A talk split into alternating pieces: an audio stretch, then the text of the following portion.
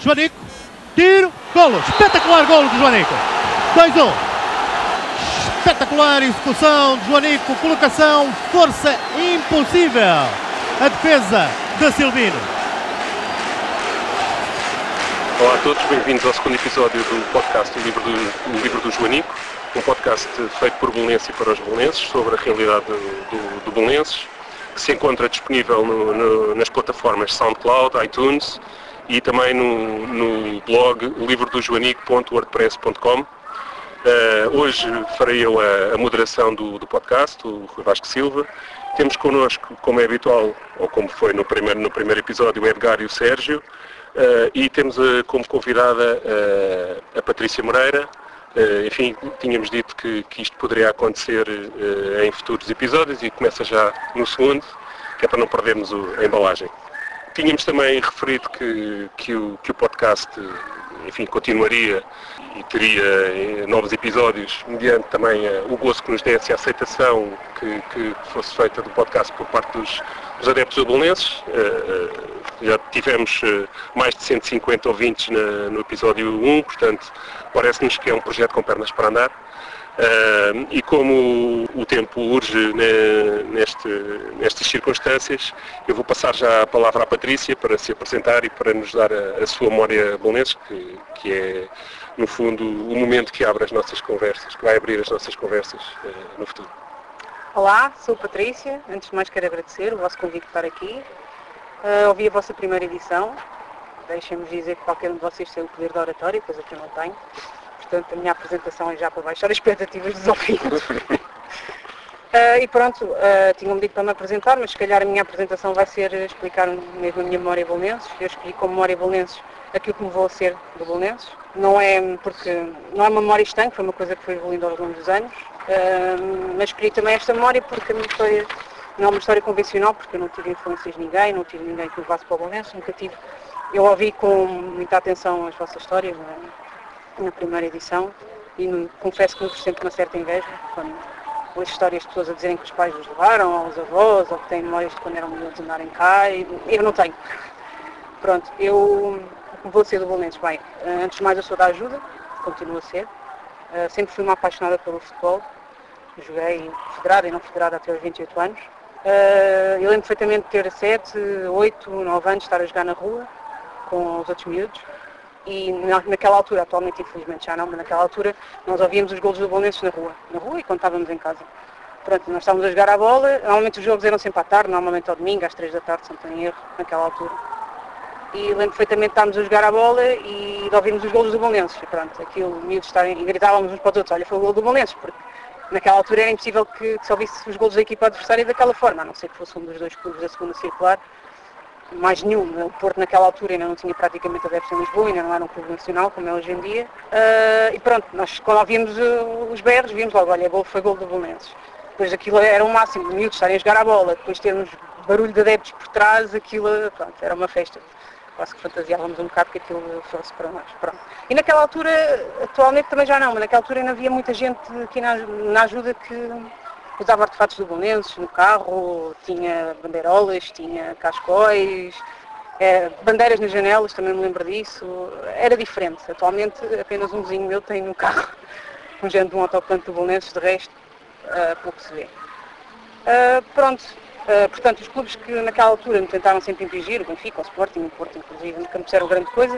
O Bolonenses era o único que eu sentia afinidade, era o único que, que me dizia uma, dizia coisa e para um apaixonado de futebol um clube tem que ser, não é aquilo, aquele que ganha ou aquele que ganha tudo. Tem que ser algum clube que a gente sinta alguma coisa, algum tipo de ligação, algum carinho e pronto. Bem, depois avançando um bocado no tempo, uh, explicar a primeira vez que aqui tive, eu aos 13 anos andava na Ferreira Borges, namorava com um rapaz que andava aqui na secundária do Restelo, ele morava na Ajuda, uns bairros à minha frente e pronto. Ferreira Borges, secundária do Restelo, Ajuda, o sítio onde nos costumávamos encontrar era aqui ao pé do estádio, o local que está escolhido por mim. Bem, um dia, acho que era um sábado à tarde, penso que era um sábado à tarde, um, estávamos aqui nas imediações do estádio, o Bolonense jogava, e eu pronto, arrastei-o comigo. e passámos cá à tarde, foi, foi a minha estreia no estádio, mas pronto, infelizmente foi uma época de má memória, foi a época em que descemos divisão, em 97, 98, com a curta passagem do 9 9 como treinador e depois com o Manuel Cajuda. Mas pronto, mesmo com essa descida de divisão, Uh, isso não me moveu, pronto, a partir daí esse amor veio sempre a crescer e tornou-se naquilo que é hoje. e pronto, esta é a minha apresentação. Pronto, só para dizer, na altura lembro perfeitamente de as pessoas me perguntarem, então mas como eu não conhecia ninguém, senti-me um bocado solitário também nessa escolha. As pessoas perguntavam, então mas porquê é que não és do Bolonense? E a minha resposta era sempre, a pergunta não devia ser porquê é que tu não és. E assim, queres, É assim. pass- queres passar a bola a mais alguém? Não sei, quem quiser agora. Eu posso, a minha memória bolense eh, é rápida. Eh, já agora apresentando, é o Edgar a falar aqui neste momento. É, é rápida e remete para uma, um- uma declaração. Na verdade, a memória são duas coisas. Uma delas é uma declaração que existiu num programa de televisão, que era o Domingo Esportivo, que antes de existirem todos estes canais de televisão que existem hoje, existia um programa aos domingos onde se passavam os golos da jornada e onde, num curtíssimo espaço de tempo, se analisava a arbitragem por um ex-árbitro e não por um qualquer comentador. E houve uma reportagem, e isto eh, que eu estou a dizer, felizmente esta memória pode ser consultada hoje em dia porque está no YouTube. Convido a pesquisarem no YouTube repor- reportagem Bolonenses Marinho Pérez. Diz respeito a uma reportagem da época 2000-2001 em que o Bolonenses em vésperas de ir ao Porto jogar à 19 jornada, o Bolonenses estava no quinto lugar, com os mesmos pontos do quarto, que era o Benfica, e a sete pontos do primeiro. E por isso eh, veio aqui a RTP fazer uma reportagem para o Domingo Esportivo, falou com vários adeptos, e houve um adepto felizmente o nome dele surge na legenda e pronto, eu sei que entretanto passaram 17 anos e ele na altura já tinha alguma idade, não sei se está vivo ou não, espero que seja, mas se for, ou se alguém for familiar dele, vai aqui uma saudação para o senhor Serrato Silva, que quando o, o entrevistador lhe perguntou se ele estava feliz, ele respondeu que eu para estar completamente feliz só se estivesse em primeiro lugar, o que não é o caso.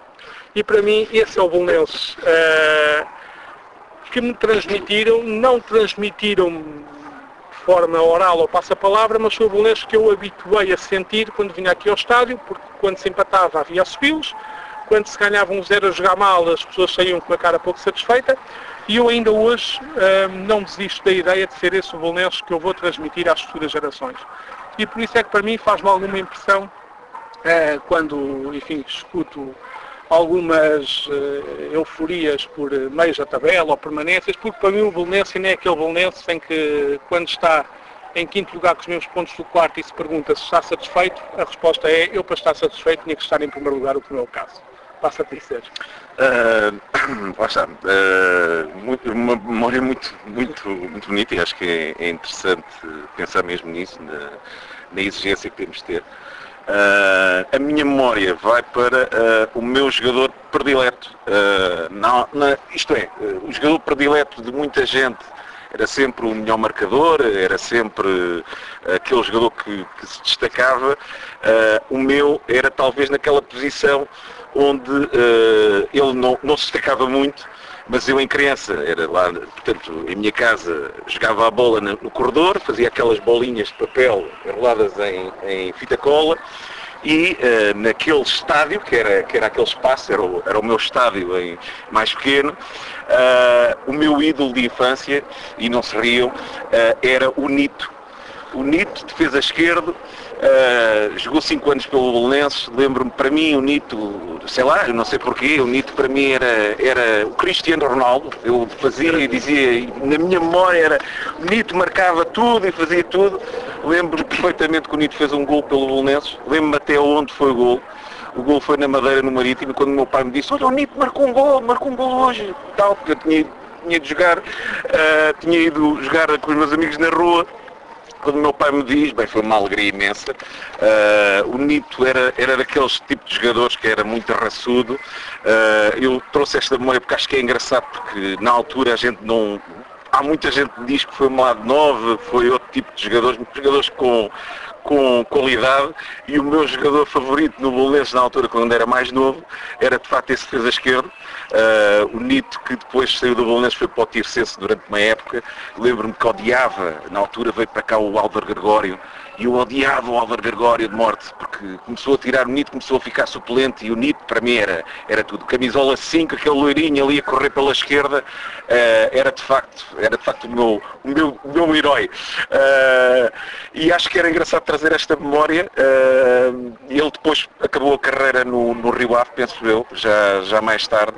Uh, mas era um jogador, uh, lá está, quando vestiu a camisola do Bolonenses, e acho que se calhar foi por isso que eu gostei muito dele, acho que dignificou, era daqueles que deixava tudo em campo. E se calhar foi por isso que eu gostei muito dele. Granito. Granito. eu, eu falo sobre o Salão de Sol noutra altura. Bem, eu também vou falar de, de ex-jogadores do, do Belenense e agora estou, estou a ajudar o meu filho mais novo a, a completar uma, uma daquelas cadernetas de cromos do Mundial de, da Rússia 2018. Uh, enfim, sobre a seleção nacional haveria muitas coisas a dizer, mas eu não sou grande, grande fã do, do atual conceito de, de, seleção nacional, que é mais ou menos uma equipa comercial dos, dos patrocinadores. Uh, enfim, é a minha visão mais ou menos. Não tenho uma grande empatia com a seleção nacional, apesar de não me ser indiferente se Portugal ganha ou perde com, com a Croácia ou com, ou com a Suécia. Enfim, não, então não posso dizer isso, mas não, não tenho uma grande empatia com a seleção nacional. Mas em 1986 eu tinha 8 anos e realizou-se o Mundial do México 86 Portugal já não ia ao Mundial desde 1966 e nesse ano foi. Eh, e o que acontece é que, é que o Belenenses fez-se representar com três jogadores. É? Eu lembro-me na altura de, de, disso ser uma coisa que me causava uma grande, uma grande satisfação, um grande orgulho. Praticamente as seleções nacionais eram, nessa altura eram ainda praticamente constituídas por jogadores do, do Benfica, do Porto, do Sporting e do Belenenses. Eh, essa seleção, se não me engano, tinha também um jogador da, da Académica, que era o Bandeirinha, que ainda, mas que não era bem na Académica, era um empréstimo do Porto Académica e, o, e um jogador do, do Boa Vista. Uh, e o Bolonense levou três jogadores, que foram o, o Jorge Martins, portanto o nosso, nosso guarda-redes, o José António, o nosso grande capitão de equipa, e o Sobrinho. Uh, eu lembro-me bem, eu, eu creio que, que, que, eles não estavam na, na, naquelas cadernetas da altura, porque as cadernetas são sempre feitas uns meses antes do Mundial e, portanto, com base em, em convocatórias completamente especulativas. Eu creio que até o Jordão estava nessa, nessa caderneta, depois o Jordão não foi, não foi, não foi ao Mundial, ou o Veloso também não foi ao Mundial por causa de um caso doping, uh, que nunca ficou bem explicado. Uh, mas lembro-me das latas de um, de um conhecido refrigerante, que tinha, tinham a cara dos, e o nome dos jogadores, e eu fazia coleção de latas né, nessa altura, era uma coisa que estava muito também na moda. Eu lembro-me de ter a lata do, do José António, e tive a lata do José António quase até sair de casa dos meus pais.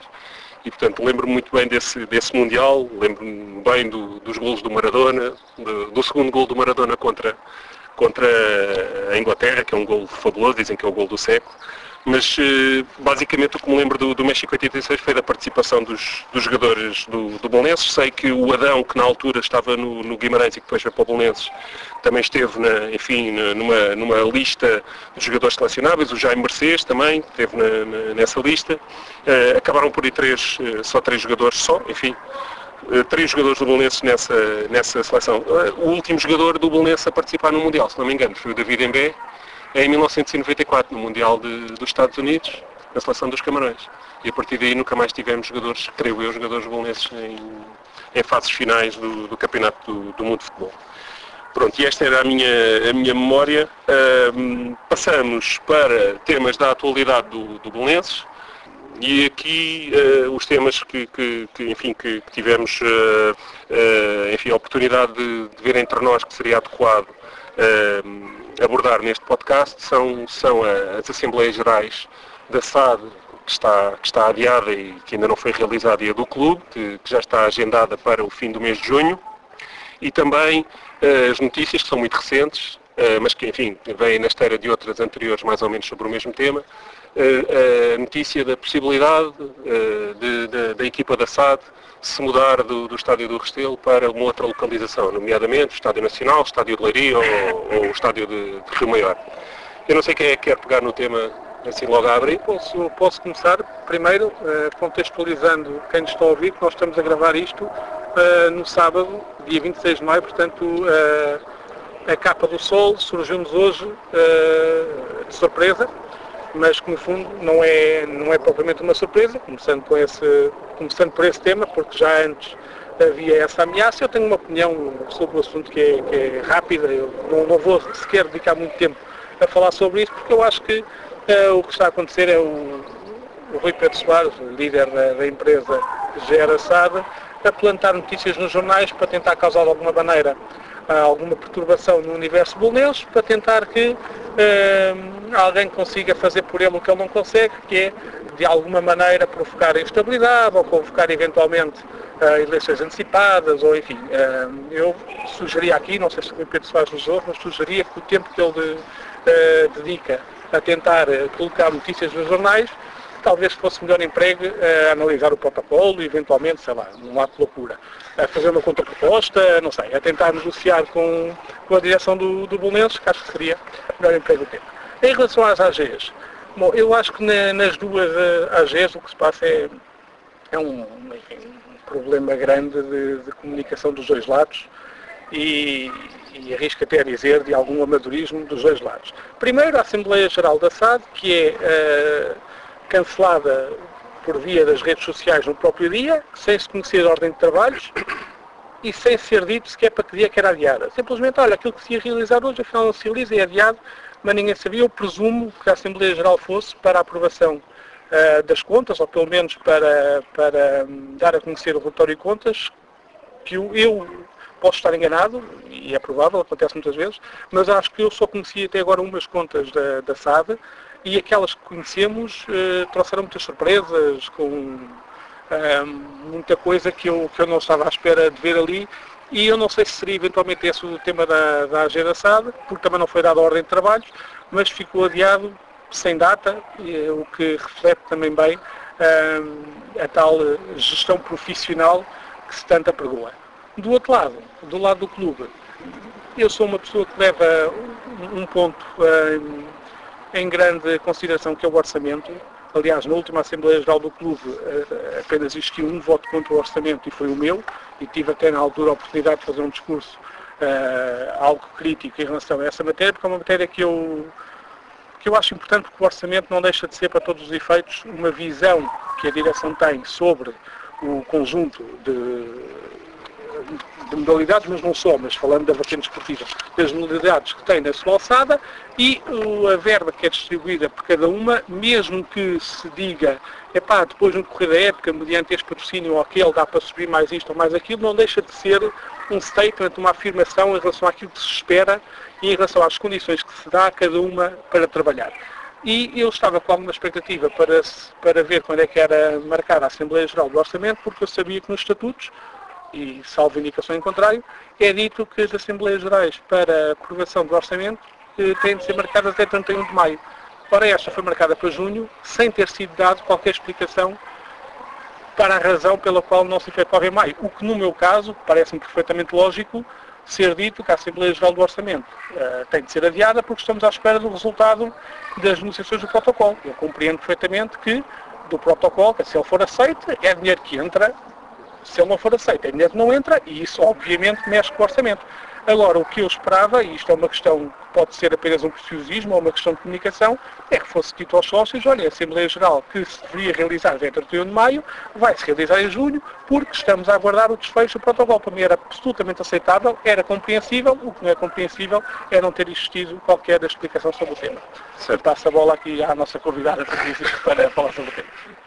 Bem, acho que o Edgar já falou também grande parte dos temas principais da, pronto, da generalidade disto. Uh, acho que relativamente à AG da SAD, sei, eu não, não vi a convocatória, não sei se os, se os acionistas foram sequer convocados, tinha ordem de trabalhos, não sei, eu só soube do cancelamento no, através. Eu não sei se eles. Eu não, não tenho nenhuma rede social além do Facebook, eu não sei se eles cancelaram uh, agir de outras formas, mas pelo que sei foi só através do Facebook. Não sei se... O Twitter também. O Twitter, Twitter, sim. Pronto, ok, eu não tenho Twitter. Uh, não interessa, sei que isso não é legal. Não é legal cancelar-se uma AG, muito menos usando as redes sociais. Eu sei que estamos numa era das redes sociais, mas uh, sei que não se pode cancelar uma AG unicamente usando as redes sociais e muito menos no próprio dia. Isto mostra aqui um bocado a impunidade que, que esta, SAD, que esta SAD tem. Uh, acho que legalidade não é uma coisa que os preocupe, tanto quanto sabemos, as últimas contas não foram sequer apresentadas, não é a primeira vez que falha uma apresentação de contas, eu não sei se o tema era a apresentação de contas, eu suponho que sim. Não, não, não, se eles não apresentam contas, muito menos estou a vê-los a, a Tenho ideia que ter ainda mais- estamos a falar de contas de 2016, Sim, sim, 2017. sim. As últimas do último exercício, quando sei, não, não são. Portanto, estas forem é do exercício a seguir. Mas só pode ter sido a apresentação de contas, na minha opinião, porque se eles não apresentam as contas, muito menos vão convocar margem extraordinária para esclarecer os acionistas, seja do que for. Seja das, das negociações ou da ausência delas. Ah, bem, não sei. Eu, relativamente a isto não, de- da SAD não apresentar contas, é uma coisa que me faz um bocado de impressão, porque eu sei que muitas destas eh, empresas, eh, associações, preferem pagar a multa, às vezes, do que apresentar as contas. Mas o pagar a multa impede que tenham a mesma de apresentar as contas fora do prazo? Não sei. Eh, honestamente, não, não sei muito de, de lei de SADs para me pronunciar, mas tenho quase a certeza que um atraso não implica que possas passar para, para o orçamento, para o- orçamento, para o relatório de contas seguinte. Quanto à apresentação de contas, entendo um bocado que eles não as queiram apresentar, tanto quando sabemos dos últimos, eh, como o Rui Vasco estava a dizer, as últimas contas que sabemos serão já de dois orçamentos anteriores. As contas eram um bocadinho preocupantes, tanto quanto sei estávamos quase nos 10 milhões de passivo. Ah, desses 10 milhões, incluídos no PER, 2 milhões, mais de 2 milhões eram dívida à Code City. A Code City é uma, é essa empresa que, pelas contas assim por alto, provavelmente haverão mais, mas por alto já terá lucrado alguns de 30 milhões com esta SAD, portanto, ah, isto leva-me a, leva-me a falar também um bocado no tema da recompra. Nós, quando em novembro passado, curiosamente no dia de anos, soubemos que, que o clube não ia poder recomprar a SAD, eu acho que todos nós nos mandámos ao ar, pelo menos eu sei que me mandei ao ar, Claro. essa noite mal dormi. E apetecia-nos, eh, pronto, culpar todos, apetecia-nos mandar a direção, a SAD, todos explodirem no ar. Mas depois mais a frio pensamos um bocadinho, quer dizer, íamos herdar esta SAD, que tem sei lá quantos milhões de passivo, 10 milhões era há dois anos, sei lá quantos milhões de passivo agora terá, sendo desses 10 milhões, se calhar um quarto é, ou mais é dívida à Code City, Ah, e ficamos um bocado a pensar, mas qual seria a vantagem de herdarmos esta SAD? Quer dizer, eh, a única vantagem que aqui me parece é herdarmos a equipa na primeira divisão, mas também é custo, não é? Ah, quer dizer, a única vantagem que eu, que eu vislumbro realmente era isso, mas quando abríssemos a caixinha de Pandora, bem, não sei se, se havia condições de continuar na primeira divisão ou continuar em, em, que, em que escalão fosse. Ah, quanto à agenda da direção, soube ontem também, ah, acho que o Edgar já disse ah, grande parte do que devia ser dito. Ah, foi, a apresentação de contas é apresentada, é apresentada fora do prazo, acho que ao menos uma justificação, ninguém levava a mal. O, o, motivo, todos nós sabemos qual, provavelmente sabemos qual será. Ah, não choca ninguém, mas pronto, uma justificação não, não, não custava nada. Ah, fiquei um bocado hum, preocupada com o facto de não ser falado da requalificação do, do estádio, porque, tanto quanto sabemos agora, pela capa do sol, que eu acabei de saber há, há uma hora atrás, ah, se a SAD não vai continuar a jogar aqui, portanto, ah, essa verba, essa receita que entrar já não vai entrar. A requalificação do estádio não está pronta, essa verba também já não vai entrar. Deixa-me um bocadinho preocupada com o facto de como é que vamos conseguir constituir uma equipa de futebol profissional para o ano, porque independentemente de, de eles ficarem cá ou não, eu- a minha opinião pessoal era eles não ficarem, mas pronto, aceito que, que haja quem queira que eles fiquem, mas isso, isso é um à parte, não, não, não vamos aqui discutir, ou pelo menos não.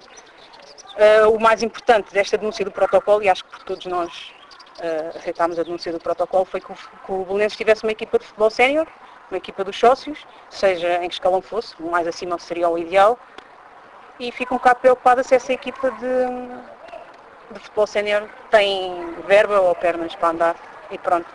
Acho que é mais ou menos isto que eu queria dizer. Passo aqui a bola a sério.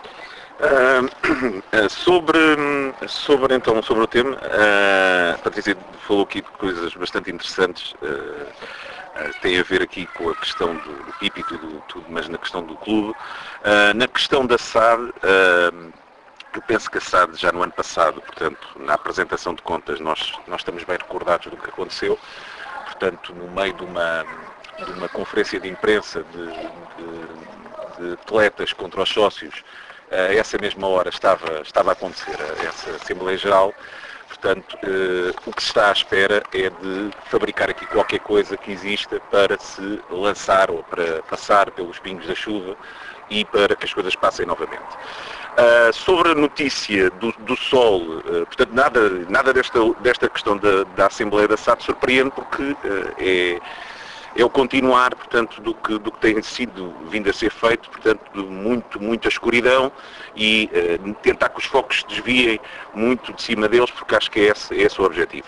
Uh, a AG do clube e esta notícia do Sol, uh, o que é que acontece? Os belenenses têm que estar preparados e que se se confirmar de facto, e, e, pelo menos com a marcação da, da Assembleia por parte do clube, o que nós, o que parece com este conjunto de, das duas notícias, o que parece é que, uh, de facto, vai, o, o Belenenses, o Belenenses, uh, vai sair do estádio do Restelo, confirmando essa notícia, nós já temos que estar preparados para o passo a seguir e é isso que eu quero ver em termos de Assembleia. Portanto, o passo a seguir uh, que o Bolonenses tem que tomar, uh, e que nós já falámos no último programa, é que de facto uh, não existam restrições absolutamente nenhumas a partir do momento, do momento em que o Bolonenses cria uma equipa de futebol do clube.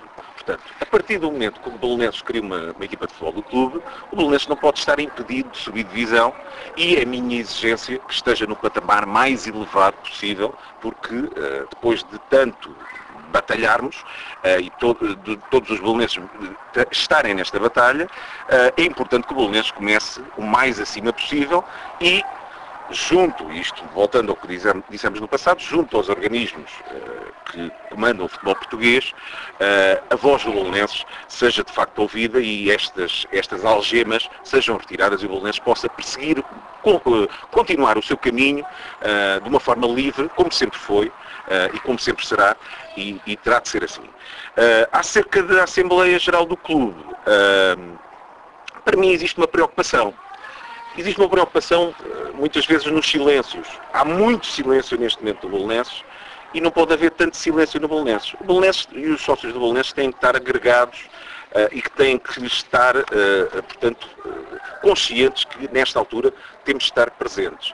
E, portanto, quando eu olho para, para algumas coisas na Assembleia do Clube, faltam ali algumas linhas que eu acho que são muito importantes de falar.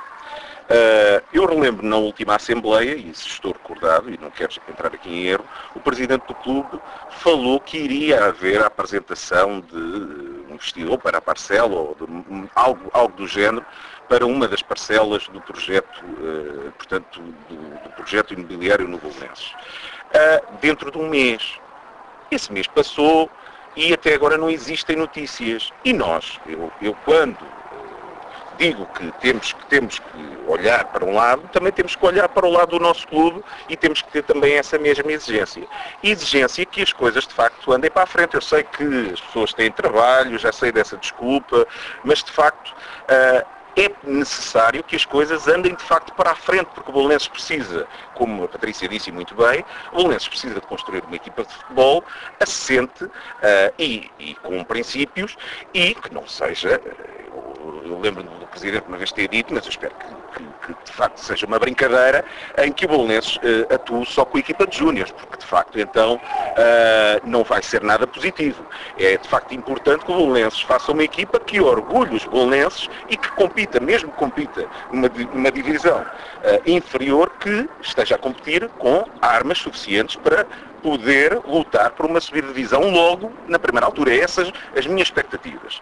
Depois, Uh, além dessas expectativas, eh, expectativas orçamentais, uh, já que, e tenho vi, vi, visto algumas notícias uh, que o Bolonenses vai se reforçar em termos de futsal, eu também quero partilhar aqui a minha expectativa sobre isso. eu não sou daqueles adeptos do Bolonenses, acho que foi extremamente, e vou repetir, extremamente importante, se calhar a época mais importante das modalidades do Bolonenses foi nestes últimos anos, sem futebol. Porque de facto foram o elo de ligação ou que eh, alguns não tinham ligação absolutamente nenhum no futebol. Portanto, foi muito importante e muito difícil as modalidades continuarem no Bolonenses como continuaram.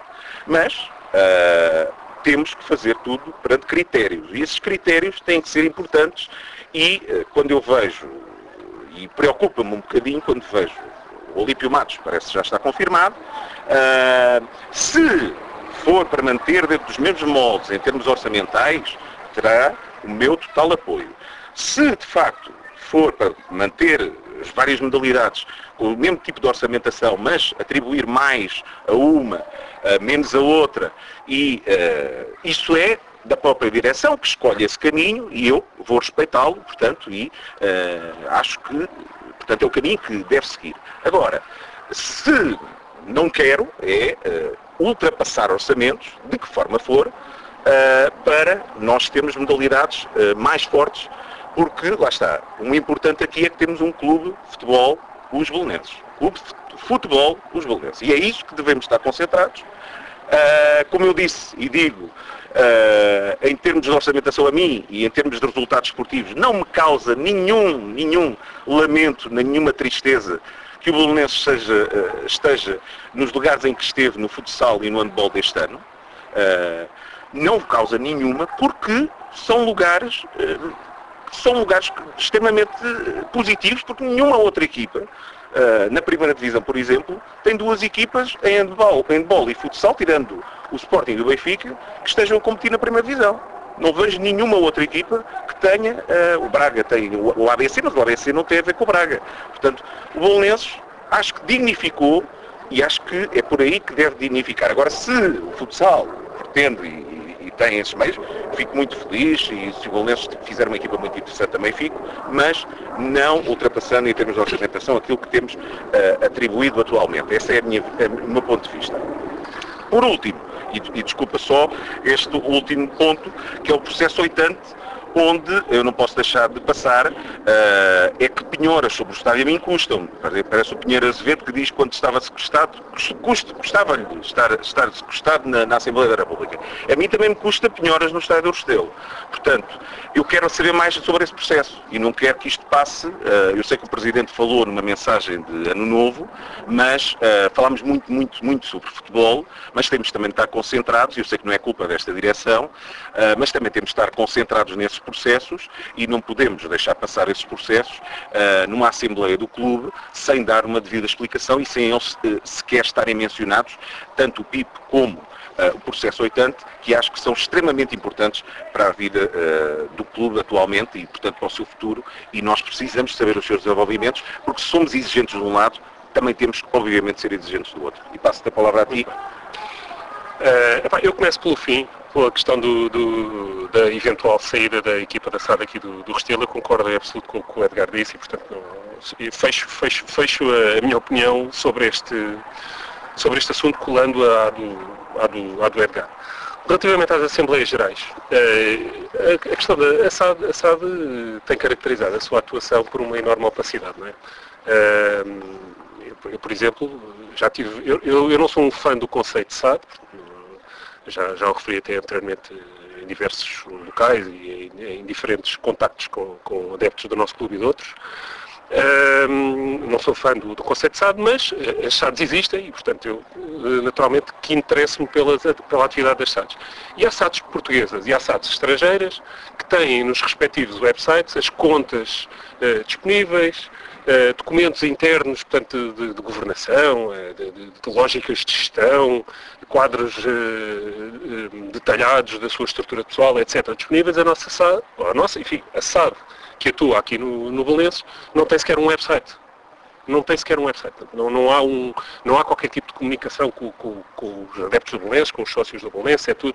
Uh, a comunicação do, do, da SAD, do, do, do uh, enfim, da, da, os Bolenses SAD uh, com os sócios é, é, bem, é bem ilustrada pela página negra que, que, que, se visualiza quando se, quando se insere no, no motor de busca ou no, o, o, endereço da, da, da, página web da, da, da SAD. No caso do, do, do nosso clube, uh, a coisa não pode ser assim, portanto a nossa Assembleia Geral, eu, eu também já o defendi antes e continuo a considerar que, que, é, que é, uma ideia justa. Uh, a Assembleia Geral tem sido valorizada e revalorizada nos últimos tempos, tem, tem, tem, estado no centro lá, da, da atividade associativa, uh, mas de facto esta, esta, marcação da, esta marcação da Assembleia Geral para o fim de junho parece-me um passo atrás nesse, nesse nesse aspecto, não é? Uh, sobretudo porque não houve uma justificação para o atraso de, do, do, do, seu agendamento e eu acho que, eu acho que essa justificação nem é, nem é muito difícil de, de dar, nem é muito difícil de compreender. Dá-me ideia que o Presidente da Assembleia Geral uh, agendou uh, para a data ou que foi possível ou que ele considerou adequada, mas que não considerou adequado justificar isso perante os, a massa associativa, o que é, na minha perspectiva, bastante, bastante negativo. Eu creio que, que a Assembleia Geral vai ser um momento importante, portanto a Ordem de Trabalhos tem a questão da, de, do ponto de situação, da, do, da, da, negociação entre o Clube Assad e a Code City, tem a questão do, do, orçamento para, para 2018 e tem também uh, um ponto sobre a auditoria que foi feita enfim, ao clube. Uh, eu penso que vai ser uma, uma Assembleia Geral importante, como tem sido as, as anteriores, eh, e como o Sérgio disse, e creio que bem, estou à espera que seja uma, uma Assembleia Geral já com dados mais concretos sobre aquilo que vai ser o futuro do, do e, nomeadamente, da sua equipa de futebol. Uh, que esse é um ponto, eh, esse é o único ponto verdadeiramente inegociável, do meu ponto de vista, relativamente ao futuro próximo do, do e à, na, na, sua relação com a, com a, com a SAD. Uh, e pronto, relativamente à atualidade do Belenenses, não, não me vou estender mais, até porque o podcast já vai com uma duração relativamente enfim, prolongada. Uh, e uh, eu passava para aquilo que, que, que, designamos como o tema da, da, semana e que eu creio que vamos abordar todos em conjunto e que tem a ver com acontecimentos recentes, nomeadamente não apenas no futebol, mas sobretudo no futebol nacional, que de certa forma desqualificam o papel dos adeptos e dos sócios e que os remetem para um, para um, enfim, para um papel de, de observadores numa guerra de poder que uh, não, na, verdadeiramente não, não passa por eles e que passa por, por outras estruturas e por outros uh, protagonistas. Eu creio que todos nós temos mais ou menos uma reflexão sobre isso e, portanto, olha, convidava o Edgar para começar, para dar o pontapé de saída neste... Sim, o que eu tenho a dizer é, é, é muito politicamente incorreto e eu estou em crer que se calhar 80 ou 90% das pessoas que estão a ver isto uh, não vão propriamente concordar comigo. Mas eu uh, acho que há, tudo isto que se tem escutado na última semana, nas últimas duas semanas, um, parece para mim que um dia nós vamos um, saber ou conhecer ou perceber a verdadeira história que está por trás de tudo isto. Porque o que se tem assistido tem sido uma predisposição da, de, em bloco de classe política, de, de meios de comunicação social, para vincularem uma mensagem em relação aos adeptos e ao papel dos adeptos, que me parece a mim que é algo que já tem vindo a ser tentado uh, utilizar, mas estava à espera do pretexto ideal. Isto que aconteceu na, na Academia de Alcochete, e atenção, eu não estou aqui uh, a defender uh, as pessoas que lá foram, não são, se fossem do bom clube eu defendia-as, não sendo, eu não tenho nada a ver com elas, não sei o que é que elas fazem, mas o que eu tenho percebido daquilo que discute na comunicação social, nós, nós aqui no Bolonenses temos, eh, por experiência própria, eh, um passado recente muito negativo no que respeita a, a episódios que são que têm uma, uma verdade alterada da parte dos jogadores. Nós todos sabemos o que aconteceu aqui no Bolonenses, com jogadores que acusaram os adeptos de tentarem agredir grávidas, acusaram os adeptos de serem racistas, fizeram uma conferência de imprensa com todo o aparato mediático para vincular uma mentira. Aliás, alguns destes jogadores ainda lá estão, e de, pelo menos da minha parte, eu apenas os desculparei no dia em que eles também pedirem desculpa. Muito me espanta que alguns adeptos do Bolonenses uh, consigam sequer olhar para a cara daqueles jogadores, quanto mais desculpar aquilo que eles fizeram. E na minha história enquanto adepto, eu já vi, e isto a propósito de, uma ideia que tem sido aí veiculada dos os jogadores, coitadinhos, eles choraram, eu já vi na minha história enquanto adepto, vi um jogador sair de casa, meter-se no carro, ir a um estágio da seleção, bater um treinador com ter sido convocado para um jogo. Vi recentemente em Espanha outro jogador que foi preso quando estava a fazer salto à mão armada. Vi um lateral direito da seleção, li num jornal, aqui há uns anos, ter estado envolvido também num incidente com armas de fogo à porta de uma discoteca. E aqui no Bolonenses também temos um caso de um jogador que uh, se fez apresentar aqui com amigos em tom intimidatório em relação a adeptos. E o que eu escutei desta questão de Alcochete foi que uh, eram 50, depois eram 28, depois eram 35, depois iam com barras de ferro, apesar de eu ter visto as imagens de pessoas a correr de mãos a abanar, depois os jogadores tinham sido brutalmente espancados e afinal era apenas um de cabeça aberta, e isso gerou um caso em que mediaticamente se fala em terrorismo, que é algo que eu não sabia qual é eram os pressupostos para, para a lei de, de, do terrorismo, mas agora que os conheci, parece-me que se aplicavam perfeitamente, por exemplo, aos incêndios de outubro, onde aí sim morreram dezenas de pessoas e onde aí sim estavam vidas em risco e, e liberdades individuais altamente condicionadas e uma atuação em grupo. Não vi nessa altura ninguém a ser propriamente eh, acusado, que eu saiba, até houve uma reportagem, uma investigação da TVI uh, eh, que, era, que deixava indícios muito claros e até hoje não soube nada.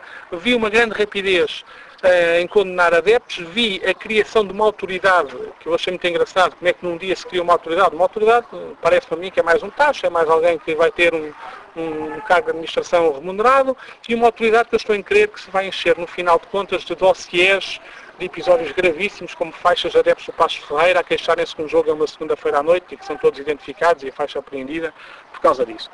E uma mensagem que vem sendo veiculada que é de uh, temos de mudar os adeptos do futebol português, muita, muita referência ao caso de Inglaterra, e Inglaterra é um caso muito interessante porque a maior parte destas pessoas estão a buscar uma lei que foi feita pela Margaret Thatcher, que era uma lei altamente repressiva e que mudou o futebol inglês de um ponto de vista de retirar a classe baixa, uh, retirar a classe baixa no acesso aos estádios, e limitar esse acesso à classe média e média alta e encher o futebol inglês de uma vertente de negócio que hoje também, se eh, olharmos para a vertente esportiva da mesma, se vê que é uma vertente de negócio onde, se eu perguntar a alguém para me dizer agora o nome de um treinador inglês de sucesso atualmente, se calhar temos todos de ficar a pensar muito tempo, ou três ou quatro jogadores de formação inglesa ao nível de David Beckham para o futuro.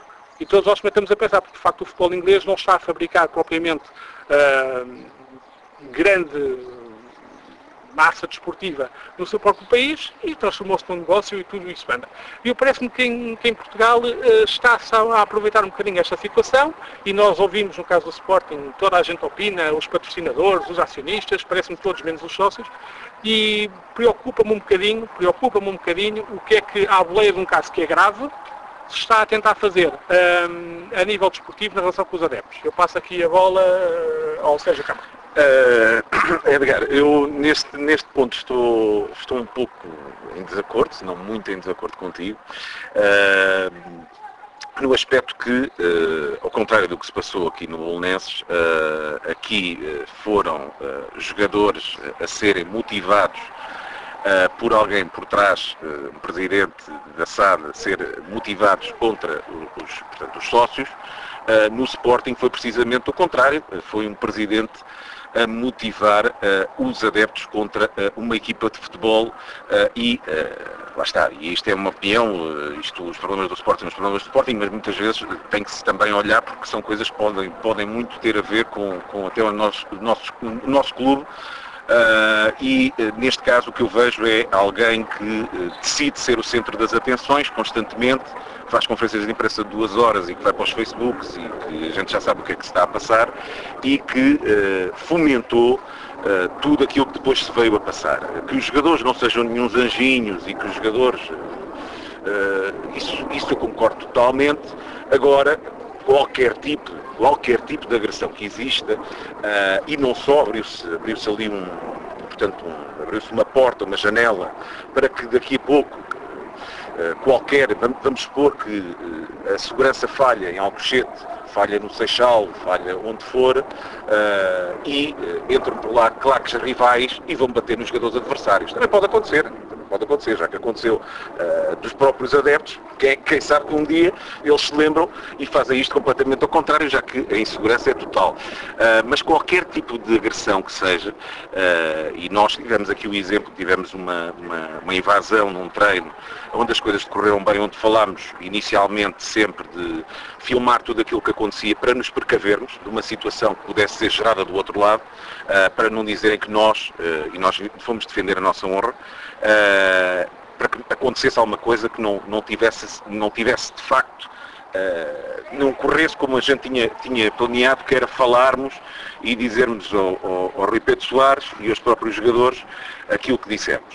Uh, sobre toda esta questão do Sporting, aí nessa parte estou totalmente de acordo contigo, quando uh, os agentes exteriores, isto é, os próprios acionistas, querem determinar os destinos do clube. Portanto, as Oldimos, os Ricciardis, isso eu estou totalmente de acordo contigo. o Sr. Bruno Carvalho, aí eu não posso dar, dar razão, de deixar de dar razão. Ele, há três meses atrás, decidiu, num estilo de urde, dentro de uma Assembleia Geral, e, e, que aprovassem esmagadora maioria que ele tivesse plenos poderes e hoje ele tem esses plenos poderes. Portanto, as pessoas que votaram há, há três meses atrás, agora o problema é deles. Portanto, e acho que o Sporting, para bem, para bem de todos os bolonenses, Uh, o Sporting, enquanto estiver com este presidente, uh, todos os adversários vão, vão ficar muito melhor. Uh, mas sobre a questão que, que, eu acho que é muito importante, é, e cada vez mais se vê no futebol moderno, e estou totalmente de acordo com o que disse, é que as interferências externas do dinheiro e as interferências do, do poder, portanto, do poder privado sobre os próprios clubes, que são e devem ser livres nas decisões dos associados, estão cada, ser, cada vez mais a ser minados portanto, por esses poderes.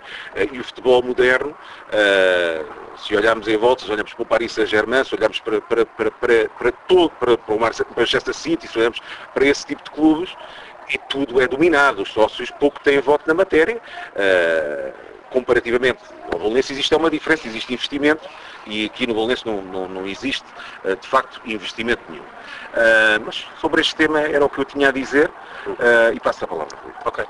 Patrícia, queres dizer alguma coisa sobre Sim, eu curiosamente. Não, não, não, se calhar não tanto sobre o Sporting, mas como é que isto Sim, não, curiosamente... se relaciona com o quadro mais geral do, Bem, eu relativamente a este ponto, eh, estou de acordo do que foi dito, estou de acordo tanto com o Sérgio como com o Edgar. Estou de acordo com o Sérgio quando diz que as motivações são diferentes do que aconteceu com o Bolonenses. Estou de acordo com o Edgar que se calhar não conhecemos a, história mesmo como ela aconteceu. Uh, as cabalas existem, é verdade. Uh, a comunicação social faz um excelente trabalho em, em fazer as suas próprias uh, acontecimentos. portanto, nem vou me pronunciar muito a isso sobre o que terá acontecido ou não. Vou falar mais da envolvência de, deste caso. Acho que isto tem tudo acontecido, uh, termos figuras públicas, inclusivamente a classe política, a opinar sobre isto, mostra que o futebol está cada vez mais politizado.